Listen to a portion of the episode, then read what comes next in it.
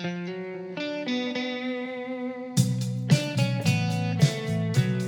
everyone, my name is Al Gugliotta, and I want to welcome you to the Unlearning Project. This is my attempt to break down the origins of our thoughts, our attitudes, our behaviors, our biases, most of which have been imposed upon us by our upbringing. My main goal in this entire podcast is to pivot from a place of self judgment that we're all too familiar with to a place of self curiosity. Thanks for joining. Let's dive right in.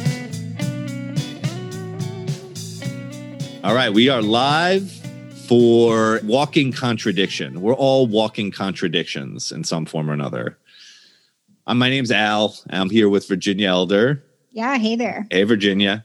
so we've been talking about walking contradictions and how that on the surface seems like such a bad thing. Mhm. Like you're a walking contradiction. That's like you're just flip flopping on issues. You were for gay marriage, now you're against gay marriage, and you're just flip flopping. You're a contradiction. The polar opposite side of that is that a contradiction can be a sign of authenticity. Hmm. We're all walking contradictions. Initially, what would trigger for me is that if I feel like someone's a walking contradiction, that maybe I can't trust them because they'll say one thing and do another, right? Exactly. They're not authentic. They're lying. Right. Or they're they don't know what they believe or Or they might tell me something, but then tomorrow it's different. They've changed their mind already. yeah. That quote saying that they're more authentic and we want to lean more into the authenticity.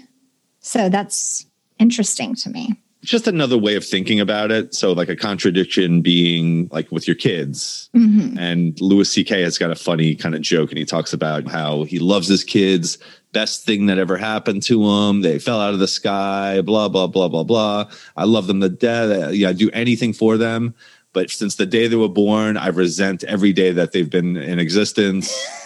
you know, it's like you walking around with these things where, like, you, yeah, you love your kids, but there's times where, like, you want to jump in your car and just continue driving Yeah. and not stop. Or you want to just jump on a plane and Yeah. go away for two weeks. Just be like, see you later. Everybody take care of themselves. I'm out of here. Yeah. You don't do it, but it's more of a thought process. this came up for us recently because my son was asking like how old are you daddy and so he said Mhm. 39 he's going to turn 40 this year so he kind of looked at me and he was like vacation and i was like okay like where do you want to go and it was kind of an exciting conversation Mhm. over dinner and the kids were right there i didn't know if he meant like family vacation or what you know and i was treading this careful water there because I i didn't promise it to them. And yeah yeah i don't want them to get too excited yeah. and I was asking him, okay, is this mommy and daddy vacation or is this a family vacation? Just trying to clarify just so the kids could hear. And they were like, where are we going to go? If you guys get to go, that's not fair. and that's one of those things. It was like, you can picture all the great memories that would be made together as a family, right? And that sounds so compelling. Mhm. But at the same time, it sounds really great just to get away. Just Yes. And just to be an adult and sleep in, not have to like constantly be thinking about overseeing yes. children. Yeah, totally. I think the only best case scenario would be if we could take like a trusted nanny or something with us yes. to where we could get best of both worlds. I don't know if that's possible, but And why is that not okay? You know, like I look at a lot of people feel like that's not okay to say that. Going back to that quote, I'm a family man. He's a real good family man. I'm like, so can the family man go away with his wife without the family? Is that okay? Does that make him not a family man? right. It's just these weird definitions of what things are supposed to be. It's like all these taboo, like you were saying, how people preface before they're you're about to say something. Don't get me wrong. Don't get me wrong. I love my kids. I love my kids. Don't get me wrong. I love my kids, but you know, and then they go on to say something disparaging. right. That's like, why do people do that? You have to preface everything with, We're always just trying to cover. you know, I love my wife, but she's a real pain in the ass. You know, sometimes. Right. Don't get me wrong I love my husband, but Don't get me wrong. right. Yeah, that happens all the time. All the time. Pay attention to like how many conversations start that way and it will blow your mind. Yeah, and that people do it in all different contexts. I'm so grateful to have my job. I'm so grateful to be employed right now, but like my freaking boss sucks and I hate it. And like every moment of the day, I'm in pure state of anxiety and I wake up with like a panic attack. I'm like, why? Okay, but you're appreciative for your. Yeah. Do you love your job that much that it's worth all of that? Like, I mean, a paycheck Yeah. is a paycheck, but Yeah, everybody's afraid to be Mhm. a walking contradiction. That's the thing. It's like they're prefacing things because they don't feel that it's truthful or authentic to say something. They're in this weird place where they just can't be open and honest about something. it's so hard to just listen and not give advice. So that's something we all are working on. Just listen, just be the friend, be supportive, Yeah. don't give advice, don't fix it. That's what we're all afraid of. That's, I think, why we preface like, okay, I love my husband, but I'm so annoyed right now. We're so afraid of that person jumping to, oh, you need counseling or you need a divorce or you need XYZ. Yeah, so they're convincing you up front that there's nothing wrong in the relationship, but here comes the complaints. Yeah, I'm happy, but I need to vent. I always hear don't get me wrong. Yeah, don't get me wrong. Don't get me wrong though. I'm glad that's a phrase as well as Texas. Yes, it is. It's more from New York, but yeah, it's yeah. Okay. Don't get me wrong. I love my wife. but Don't get me wrong. I love my kids. So I went through a bunch of these different things. One of the ones, the more you hate a trait in someone else, the more likely you're avoiding something Mhm. regarding that trait. That trait is something that presses a real button that triggers you, you know, Mm. brings up anger, brings up resent. Mhm. So, for instance, for me, it's like any type of bullying. Anybody has like a trait of being very in your face, aggressive, bullying, Yes. that brings up like a trigger for me. me too. And it- literally, like, my feeling is I want to like punish them. I want them to know that that's not appropriate. And I want them to know immediately. And I'm going to yes. confront them or ignore them, but I'm not going to engage. It doesn't matter if you're a five year old kid or you're 90 years old. right. that personality trait in anybody, girl, guy, whatever, that triggers me.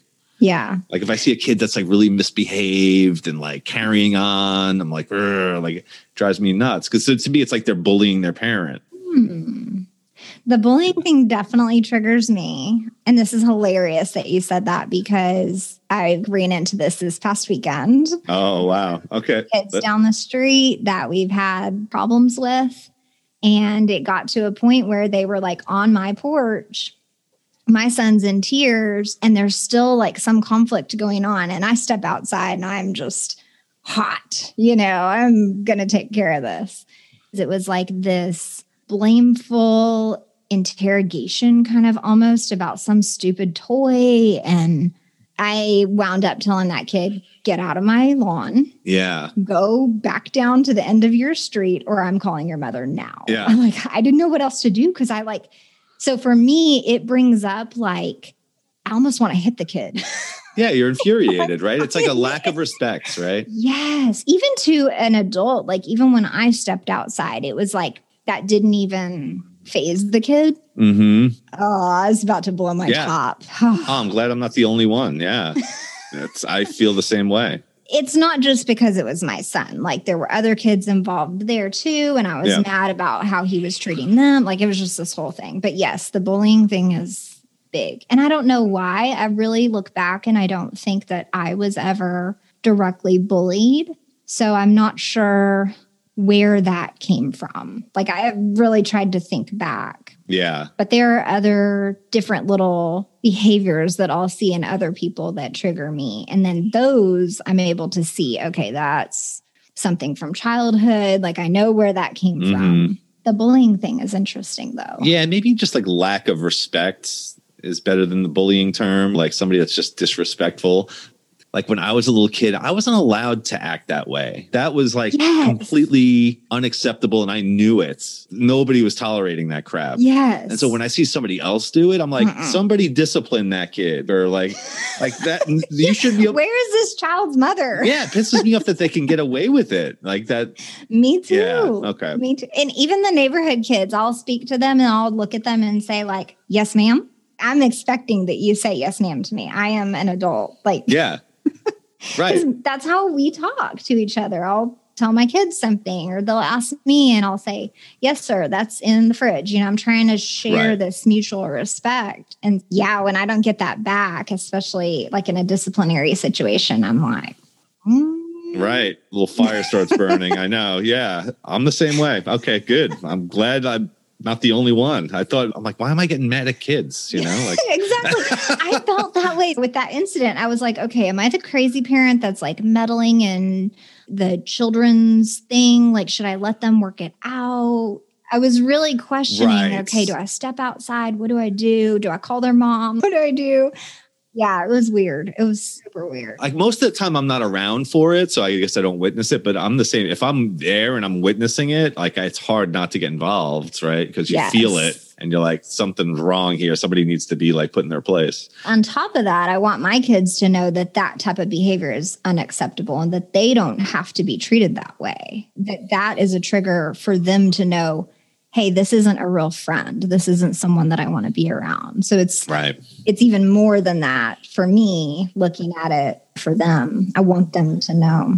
There's a fine line there though, right? Because they don't want to have their mom like in, solving all their problems and like Yeah, so like you're toeing a fine line. You want the kids to be able to defend themselves and yeah, like, mom, please don't get involved again. You I know, like- right? Like, don't save me, mom. Yeah.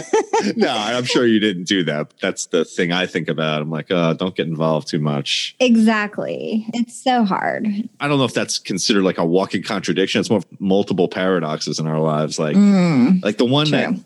Of course, we always go to that Instagram thing, but like the more you try to impress other people, the less impressed they are. Yes. I think that's hilarious. Like the result you're looking for, you're getting the polar opposite. Yeah, because the rest of us are looking at that photo going, Yeah. how real is this? What did you stage? What kind of what, what are you trying to pull off here? And so we just feel deceived and we start to question and mistrust what we're seeing. It's not authentic, right? Mhm.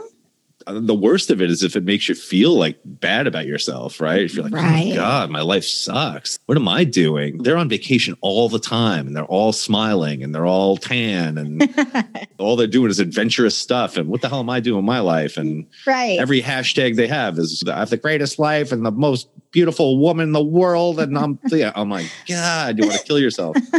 well, and that's the comparison thing, you know, that goes into other topics. It does. Just very interesting. Like the more you try to impress, like if you get like a fancy car, not that I've ever had one, but if I had a fancy car and I'd like show it to everybody, I could just imagine being like, nobody want to be around you. Like nobody wants to be around a braggart. And I've always thought that same way, like about myself, what you said. If you get a fancy car and I'm trying to show everybody that they would pull back from me. Yeah. But when you witness someone else doing it and you're looking around, it it's almost like a trick that you're seeing because people seem to be initially attracted to that. So you're like, Initially. wait, what's happening? Well, it's the novelty, right? They're yeah, it's the shiny objects. But it's not they're impressed with it. It's just something that's out of the ordinary. Hmm. I guess maybe some people are impressed by it. I think ultimately you're not building like a serious, like deep relationships with people by impressing them. Right. Yeah, you're getting like the glance, you're getting like the double take, you're getting attention. Right. You're not like really building a true like relationship. And there's some hesitance there too, because okay, you get a new car. Maybe someone does start a conversation with you, like, oh, what kind is it? What's this? What's that? Tell me about it. hmm I feel like the conversation doesn't go any deeper than that. Like, where do you go from there? Yeah. I feel like there's still a disconnect there, even if that shiny thing that you're able to wave in front of someone's face started a conversation. Right. That's it. It's so surface level. You can't go anywhere with that because it wasn't authentic. Yeah, it's not a matter of like having nice things. I mean, you could have a nice car, you could have nice things, but it's the way you're presenting them. Mhm. You know, if your sole goal is to try to impress other people with it, it just works in the reverse. Right. And then it goes into like the more available things are, the less you want them. Mhm. And that goes with like relationships. Like you always think about like when people are playing hard to get, like the more available you are, then you're not really that attractive. Like, well, I don't want you. You're available to everybody. like I want the one that's rare. Right. Strange, but that goes with like relationships, but it goes with everything. It goes with, Yeah. you know, that's why diamonds are valuable, right? They're rare. Yeah, it's almost like you prefer to have to work for something instead of you ask for it once and it's right in front yeah. of you. Like in sales, they could smell desperation on you, right? Mm. Like when you're a smooth salesperson, you act like you don't want the sale. Like you take it or leave it. Yeah, the car sells itself. I don't need this. I'm just Yeah. gonna stand next to this Audi. Just Yeah, right. Nonchalance, right. it'll sell itself. The combination of social media and like you were saying sales and stuff. Think about the direct messages from people that you don't even know that are inviting you to like a webinar or something. Oh yeah. it's so salesy and slimy. You're like i don't know you. And you're oh. Oh, let's connect. And oh you're interested in this. We have this thing in common. And pushing so hard like i don't know you why are you messaging me like Yeah. it's so weird right. I get a lot on LinkedIn and just through email. You get that. Yeah, you get those automated like kind of messages on LinkedIn. Yeah, you Yeah. can tell. You can Mhm. smell it from a mile away. And you're like, this is not authentic. This is not probably who that person is. They don't believe they're being contradictory, but they are just by using Yeah. messages. There was another one that I wanted to bring up. If you're somebody that doesn't trust other people, Mm. then other people are going to look at you like you're a person that can't be trusted. Yeah, it goes both which ways. I thought was a weird dichotomy, right? Like, so if like you're someone that I'm looking at, like, wow, like Virginia just doesn't trust people, I could tell. then like you're not somebody that can be trusted. Like the people that you trust most are the ones that trust, not blindly trust everybody, but Right. trust. Like default is trust. like trust until otherwise proven wrong. Is that the phrase? exactly. Yeah, kind of like innocent until proven guilty, kind of thing. Yeah. Yeah, you're trustworthy until you're proven not trustworthy. Yeah. Yeah, and I, I always think that's such a good trait to have to be trusting of other people as your defaults. hmm Because we all tend to think, again, with this like walking contradiction kind of theory, we all tend to think that you got to be skeptical and you got to be on your guard and you got to protect yourself and you know people are out to get you and you know everyone's trying to get one over on you. I'm like, no, I don't think that's true. And I'd rather like have a few people get one over on me and be trusting Yeah. and be on my guard all the time and not trust anybody so I can protect against those Right. handful of people. Well, and think about how it feels to be around someone who is like that, who thinks that people are always trying to get them and pull one over on them. And Yeah. it's like walking on eggshells. It damages those relationships that they're so skeptical about. But then, Yeah. even you being a witness to that situation, it makes you feel awkward because you're like, man, why are you so skeptical and scared and fearful? Yes. Like, what's going on? Yeah. I feel like there's got to be something that they're carrying from their childhood or say, you know, something to Mhm. trigger that. It's interesting how all this stuff kind of bounces back in like the opposite direction that you want it to go. Like if you talk about people behind their back, Ah, you know, when somebody's telling you about somebody else and like, you know, so and so did so and so, and you know, so and so's cheating on so and you're like, I can't trust that person now because what are they saying behind my back when I'm not around? right. they're trying to make a connection with you by talking about someone else or gossiping and it's making you trust them less Yes. and it's so interesting how that works like And so much of this stuff I think about, like, I'm very aware of it now, just Yeah. exactly the scenario that you walked through, like my feelings as I witnessed a conversation like that and what my reaction would be. But I wasn't conscious of this stuff in like middle school or high school or whenever Right. it would have been really prevalent in my life, like the whole secret thing. And yeah it feels like dangerous and good in the moment right uh-huh and I didn't know to react this same way when I was young, when it would have mattered how I reacted. You know, yeah i do it's interesting. it's all this stuff is as you get older so it just came to me like the walking contradiction thing i remember hearing somebody talk about like being an adult is the art of being a walking contradiction that you're holding two opposing thoughts Hmm. at all times without losing your mind huh. like as you get older you start to realize like people are going to die and people are going to get sick and it happens to everybody Yes. it's a dark thought, but like you're holding that at the same time, you want to hold hope for life and you want to be happy with your life. And you're carrying both of these on your shoulder.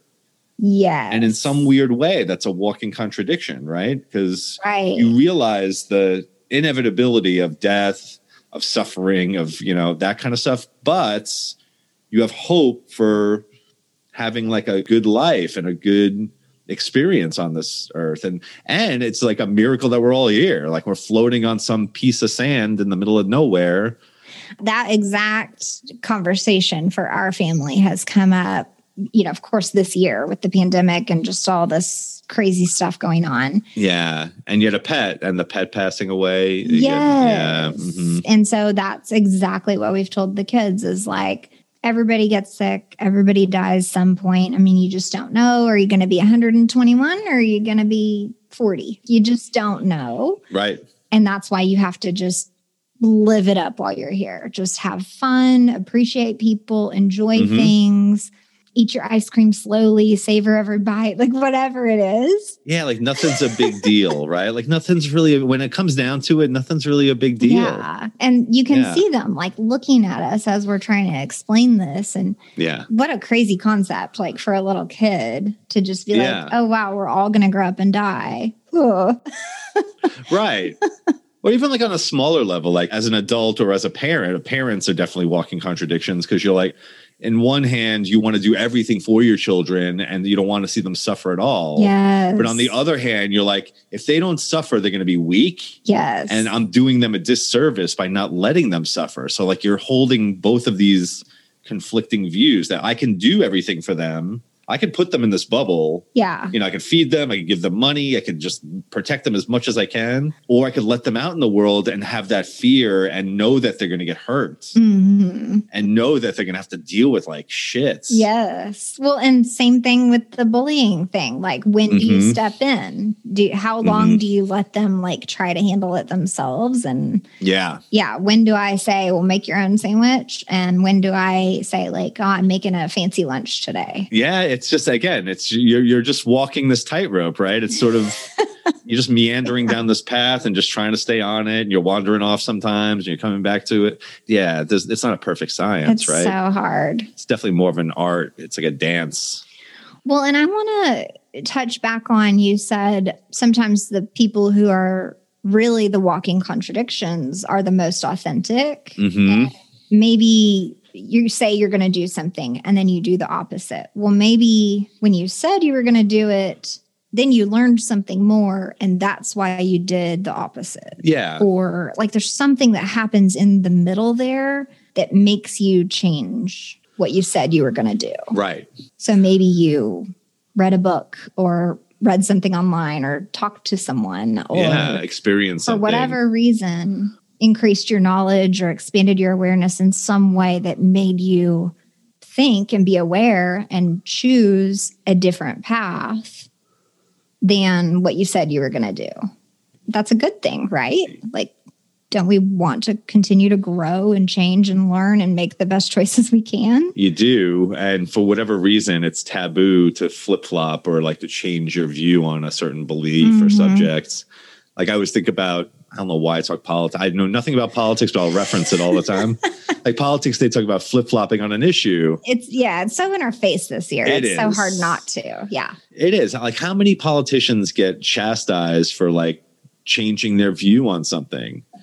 somebody's against gay marriage, then they have this epiphany and now they're for gay marriage, or they're Mhm. against gun control and then they, you know, they're for gun. Con- There's so many issues, and then like as soon as they change their view, everybody like just lashes them. Right. See, I told you they're not consistent. Mhm. They're a walking contradiction. They're just totally flip flopping on issues. You can't trust them. They're putting trust along with being consistent. Yeah. And being consistent isn't always someone that's trustworthy. right. Sometimes it can be the opposite, right? If you're always consistent, you never change your view, even when you have sufficient evidence to the contrary, that's kind of messed up. Right. I don't trust people that will hold some viewpoint after that viewpoint being proven wrong or Mhm. they're just holding on to it and digging their heels in regardless of what evidence comes out for the contrary. Yeah. Well, and we talked about it before. I forgot what it's called. When something comes up, then you start to see it all over the place. You know, kind of like say you're looking for a car, you and then you start to see that car Yes. all over the place. Uh-huh. So maybe that's the thing. You say, oh, well, Yes. I'm against this issue. And then you start to notice it and see it. So then you start to learn more about it. And then you're like, oh, okay, no, Yes. I, I believe in this. I'm for this issue now. Yeah, we were talking about it like when you look at one of those black and white pictures and it looks like an old lady, but then you turn it to one side or you look at it a different way and it's like this young lady that's dressed in a so you see like an old lady and a young lady, but it's just the way you looked at it. There's two pictures in one. Right. So you're just seeing something different. You're changing your view, like your perspective changed. Mhm. And so now your belief changed. It's like the contrary of, again, somebody that's like religious, right? You believe this one way. There's nothing anybody's going to tell you that's going to make you believe something else. Yeah. Rigid kind of in your views, right? It could work Right. the opposite way too. If you weren't religious and you became religious, Mhm. you found something new, and for whatever reason, that was your new perspective, and now you believe that's. Mhm. I guess like the whole idea of this post was just it's not a bad thing to be a contradiction. Mhm. And we've always been told that you have to pick a point of view and you got to stick with it. And if you flip flop from that, then you're untrustworthy. And Right. that's not right. Imagine teaching your kids that. Like you can change your views. It's like I was saying, like that's Yeah. the whole purpose of growing and learning and continuing to improve upon information that you already have, continuing to absorb and seek and find and Yeah. and grow and make choices based on that new information, not based on what you thought five years ago. Yeah. And I think what people do with the contradiction thing is they actually put it into context where it's more of a behavior that's hurting or harming people. Hmm. You know, so for instance, like you're a walking contradiction if you say, Hey, I'm in love with you.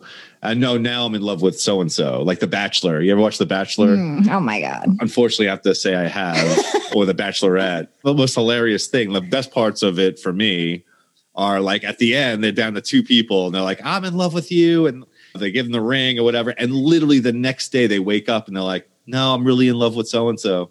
I'm like, Holy crap. Like you Yeah. just changed your mind about the love of your life in one night on a TV, on live TV. On a TV show. Like, that's a that's a contradiction. or like you just decide that I don't know, like I'm not going to be a parent anymore.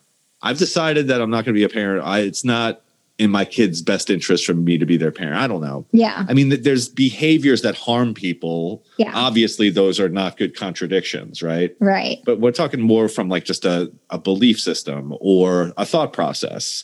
You could change your viewpoints on things without harming people. Right. I think we mix those two together, and that's where the contradiction gets its bad rap. I think you're right. Because Yeah. as a parent, if you're like, oh, well, I believe we should speak in this way when we're disciplining, we shouldn't raise our voice or we should something. And then the next incident that happens, you're yelling and everyone's in tears and it's this huge blow up. I mean, clearly that's a contradiction of what you just said your discipline philosophy was. Right. And you're hurting everyone's feelings, everyone's in tears. And so, yeah, that Right. I think that goes with what you're saying. I mean, if you do that over and over and over and over and over, I mean, it's like, yeah, I mean, everybody makes mistakes. Everybody gets caught up in the moment. Everybody has emotional kind of yeah, craziness going on sometimes. yeah. But I think it's the people that do that over and over and then, And I think that's where you might, if you're a witness to that often, I think that's where you might feel like, I can't trust you because Right. you will say this, but then the incident will come up and you'll be acting in a completely different way. yeah, you're continually just changing, Right. saying one thing and acting a different way. or with the discipline thing, if you say, well, we want to discipline in this certain calm, cool, collected way in our family, that's a mature perspective, right? Like maybe you read something in a book that's helping you decide how you want to parent. But when your reaction is the reverted, hmm just reactionary, just fly off the handle and flip your lid and scream at everybody, you're moving backward instead of that forward thinking way that you said you wanted to act. Yeah, it's kind of like I don't know why. I always think of like the worst things. I think of like a wife beater, like a guy that like hits his wife and is like, "Oh, honey, I'm so sorry. I'll never do that again." And the wife takes him back, and he does it again. And, and you see like these like TV movies that Yeah. So it's like the reversion of the behavior. You're reverting back to negativity instead of you want to be a good person and this is how you want to act. So you say it, Right. but you revert back. Yeah, and we're also talking about thoughts and beliefs turning into like violent behaviors or thoughts and beliefs turning into any type of behavior. Right. You know, to change your viewpoint on something, a lot of times there's no real behavior involved. You know, you could just think differently about something. Again, whether it was like, I don't know why gay marriage keeps coming up. You know, you're for it, now you're against it, or you're against it, now you're for it. Hmm Okay, you changed your viewpoint. You didn't hurt anybody in that process. Mhm. Whether it's religion, whether it's, you know, your political views, whether it's your thoughts on global warming. You know, I didn't think global warming was real. Now I, you know, with the evidence that I've seen, I think it's real. These are all things that are just happening mentally. Yes, it doesn't hurt anybody or doesn't impact anybody directly as long as you're not working in the forefront of that issue Yeah, or as long as you're really not the president. outspoken. Yeah. Yeah. yeah. As long as you're not Yeah. 45. Right. yeah, right. As long as you not have the finger on the trigger of things that are Right. Yeah. If it's just your personal viewpoint, like in your home, yeah, it probably doesn't change any certain behavior. But if yeah. If in any way you are acting on that behavior or speaking out about that behavior, yeah, it can be hurtful to people. so where I'm getting at with all this, with the vulnerability part of this, like we all have these contradictions. They're not all the same. We all have our own. But the more comfortable you are with like acknowledging that you have these, mm-hmm. the more vulnerable of a person you are, the more loving of a person you can be. Because what happens is if you're like I'm saying, I'm making the statement that everybody has these contradictions. If you're not aware of them and you're just going through your life hell bent and telling yourself, no, I'm a good parent, I'm a family man, and I love my kids 100% of the time, and da da da da da, and you're on and on. You wind up getting resentful towards your children because you're not even allowing yourself to like entertain the idea that you have this contrary belief of like sometimes I just want to get the hell out of here and I want to have an adult vacation and I want to be around my kids for a while. That's okay. But I think when you force yourself to say that's not okay, it makes it worse. It's like, Right. you know, when you're depriving yourself for so long of having a feeling, that Mhm. feeling becomes stronger. Yeah. You can't ignore and repress those feelings. You have to acknowledge them and and realize that it's okay to have them and Yeah. You can love your kids and still want some time away. Like that's Right. okay. You can be appreciative of having work, but not like your job, right? You know, or You can love your job but not like your boss. That's okay. yeah, I think it's important to know this stuff. Like it's important to be like reflective of Yeah. the things that you're you have mixed feelings. Like we, we're mixed about lots of things. There's so many of these things that maybe it's hard to say out loud or maybe you hesitate to say it out loud because you'll be judged but it's okay to have those feelings and think that way and i guess be contradictory in that way I consider myself an in shape person, but like I go on vacation, I drink too much, or I'm I consider myself to be. Mm. There's so many things you could think. Like I'm an intellectual, but I fumble over my words half the time. It's like you- you're just walking around like you're, you're never the same person. You're never like this distinct character, or that you think you should be. or that you want to be even hmm. Should yeah right? It goes back to the should. oh boy the one that also that's very timely and we've talked about that before is like how much more connected we are with technology the more isolated you become just having like one good conversation with somebody that you trust or some uh, friends makes up for 20 stupid text conversations that you have with 20 different people it goes so much further to have like one Mhm. intimate re- interaction oh yeah than having all of these like online connections Well, because for one, all of those online connections are peripheral. You don't even actually know half those people. right And you're just getting these little glimpses of their life or comments that they make, and you don't really know them. And so you don't know how true of a picture you're seeing. But when you really know someone and you're sitting in their living room talking with them and your kids are playing together, yeah and that's a real connection. You know, you're getting the truth. You're in their home. yeah It's very different. Mm. I feel like on social media, it goes back to the comparison thing. We're looking at how great someone else's life is and how clean their living room is and yeah how pretty their hair looks today but mine's in a bun and it goes back to maybe if you didn't have social media and you just had five solid friends that you actually saw in person you're less likely to compare or even if you did compare, you're only comparing to those five people. You're not comparing to hundreds of connections on social media. So it's like your pool is smaller. So you're less likely to yeah feel bad about yourself.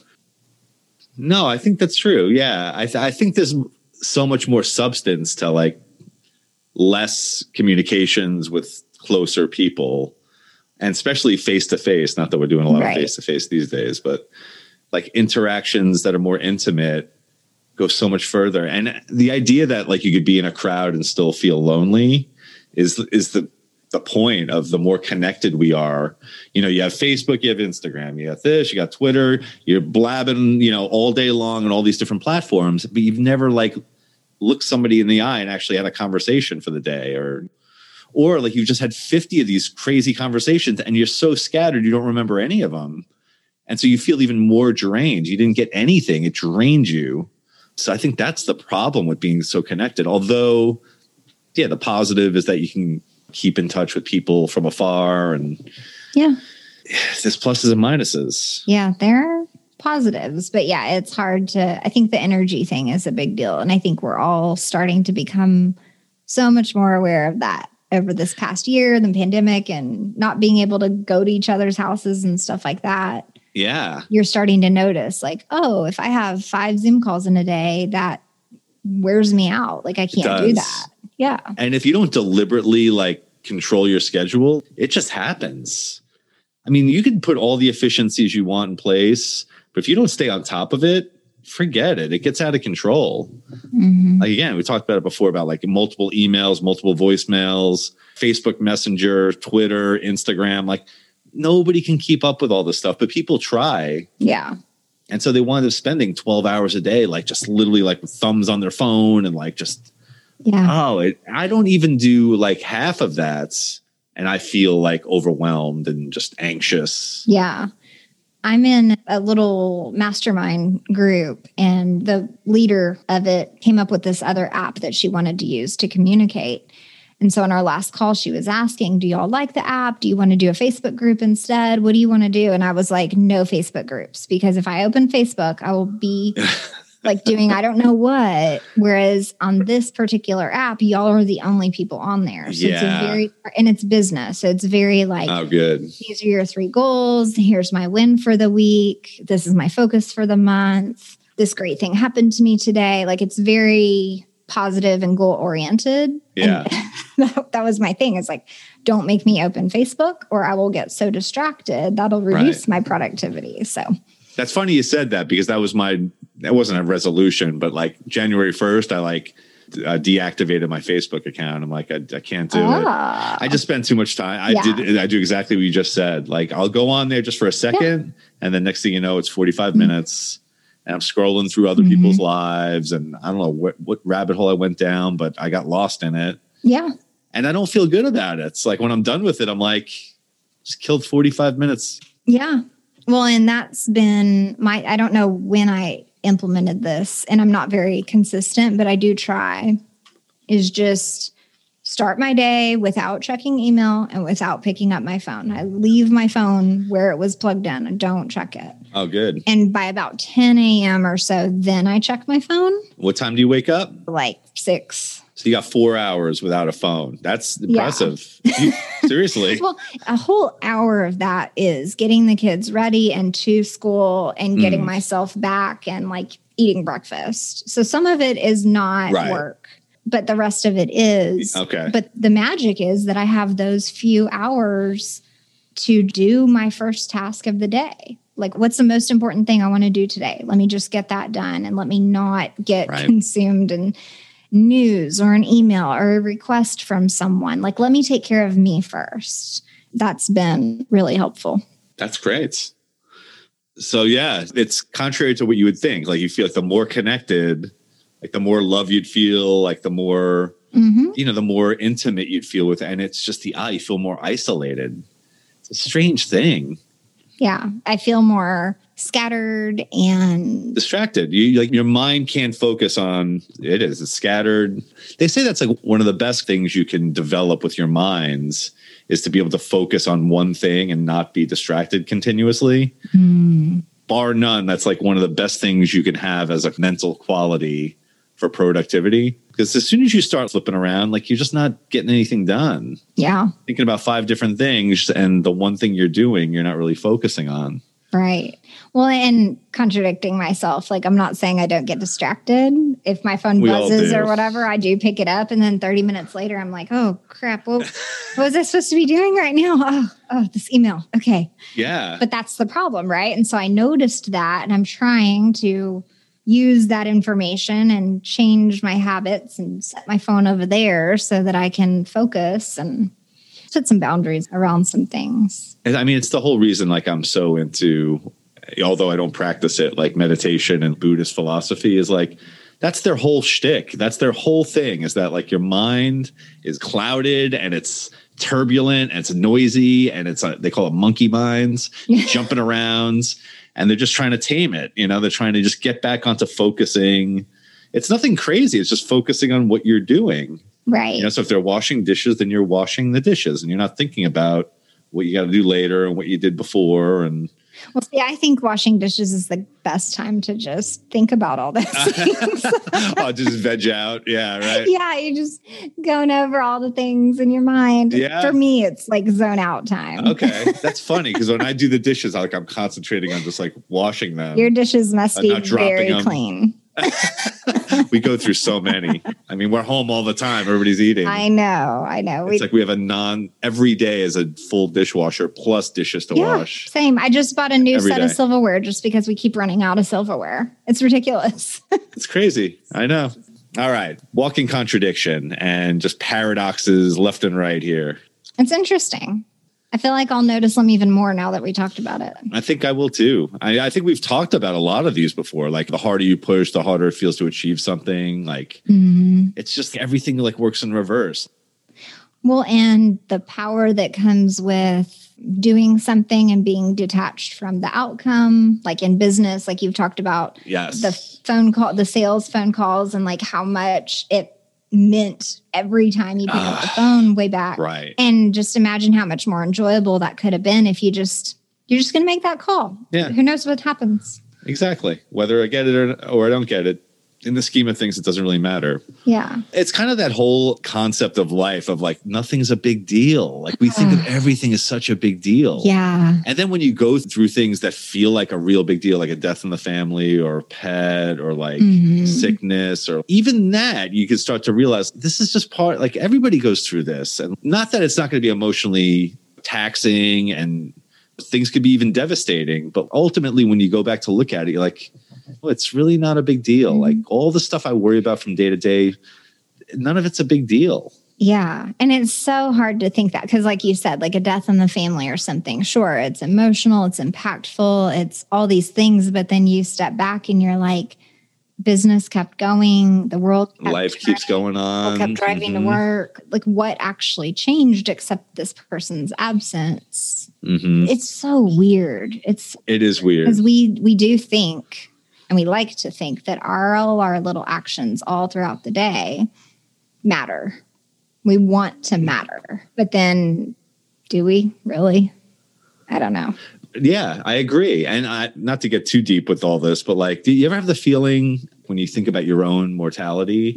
Sometimes I feel like in a split moment, like I'm really okay with it. I'm like, if I was just gone, it's not that big a deal. Like uh, other people are gone and life went on, and billions of people have died over the course of time, and everybody will die. We know this for a fact, right? We all know. And it's not mm-hmm. why is it so bad? Like, why is it so scary? Like, well, sometimes I get that little inclination where it's not scary, and it's like, Yeah. oh, it's not that big a deal. So just have fun with, like you said, like have fun, like start dancing, live your live your life like a dance. You know, like hmm. it's hard though. It's very difficult because I think it's this inherent, what do they call it, like an existential angst. You just feel like this pending doom, death is like looming over you, and Yeah, there's this constant fear. But why live almost in paranoia? Yeah. Like, why not just enjoy your time here? Like, no matter how long it's going to be. And the people that are most happy in this world are usually the people that are least afraid of dying.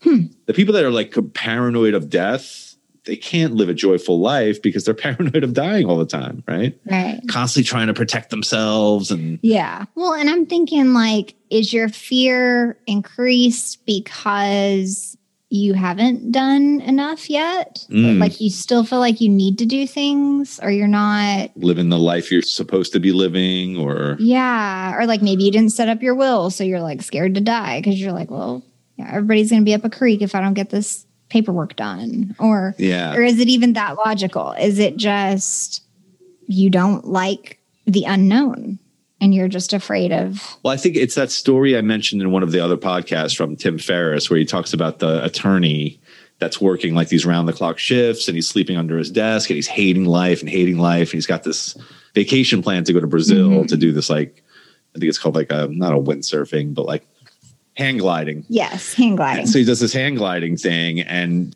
trying to make this long story short, he jumps like he runs off this cliff and like every like so much fear and adrenaline. He jumps off and he's now sailing. And it's just like blue ocean under him. He's in Brazil on this vacation, having the best time ever. And he goes on this boat. And so he winds up, he gets back to his piece of crap job that he hates and he quits. Again, long story short, moves down to Brazil, starts this adventure company, takes people out on these adventures that he was Mm, you know, he meets some girl from Brazil, falls in love, the whole thing. And then he meets all these people on this tour that are from like the States and that are attorneys like he was. mhm. And they're like, oh man, you know, I wish I could do what you do. I just, you know, there's no way I can give up the life I have and the job I have. Mm, So he's meeting himself like in it from his past yeah. Over and over again. because there's these people going on these vacations and they hate their lives, but they'll And none of them will take the leap that he did and just leave and change course. Yeah. Oh, and the essential part of that story was that he was used to be really afraid of flying when he was the attorney, Mhm. and now that he's doing what he wants to do, he can sleep in like the worst turbulence, like a baby on the plane. Yeah. So he's not afraid. You're not afraid of you were afraid of dying, right? So when you're doing stuff you don't want to do, if you're living a life that you don't want to be living, you're more afraid to die, right? Mhm. If you're just living a great life. And you're, you know, enjoying every day. You're not afraid of dying because you're living the way you want to live. Yeah. I thought that was cool. Like I'm just restating in a story what you just said. No, that's exactly because your life is so in alignment with what you want and the feelings that you want to have. So, what is there to be afraid That if you died tomorrow, there's nothing to regret. There's nothing to. Everything was great, Yeah. right? That's awesome. I know, Yeah. right? Thanks everybody for listening. That was Walking Contradiction, and follow us at unlearningproject.org. And we're on all the major podcast platforms and Yes. Live everywhere you listen to podcasts. And then on Instagram at unlearning underscore project. excellent. All right, everyone. Well, Yep. we'll see you in a couple of weeks. Thanks, Virginia. Thank you. Yeah. See everybody in two weeks.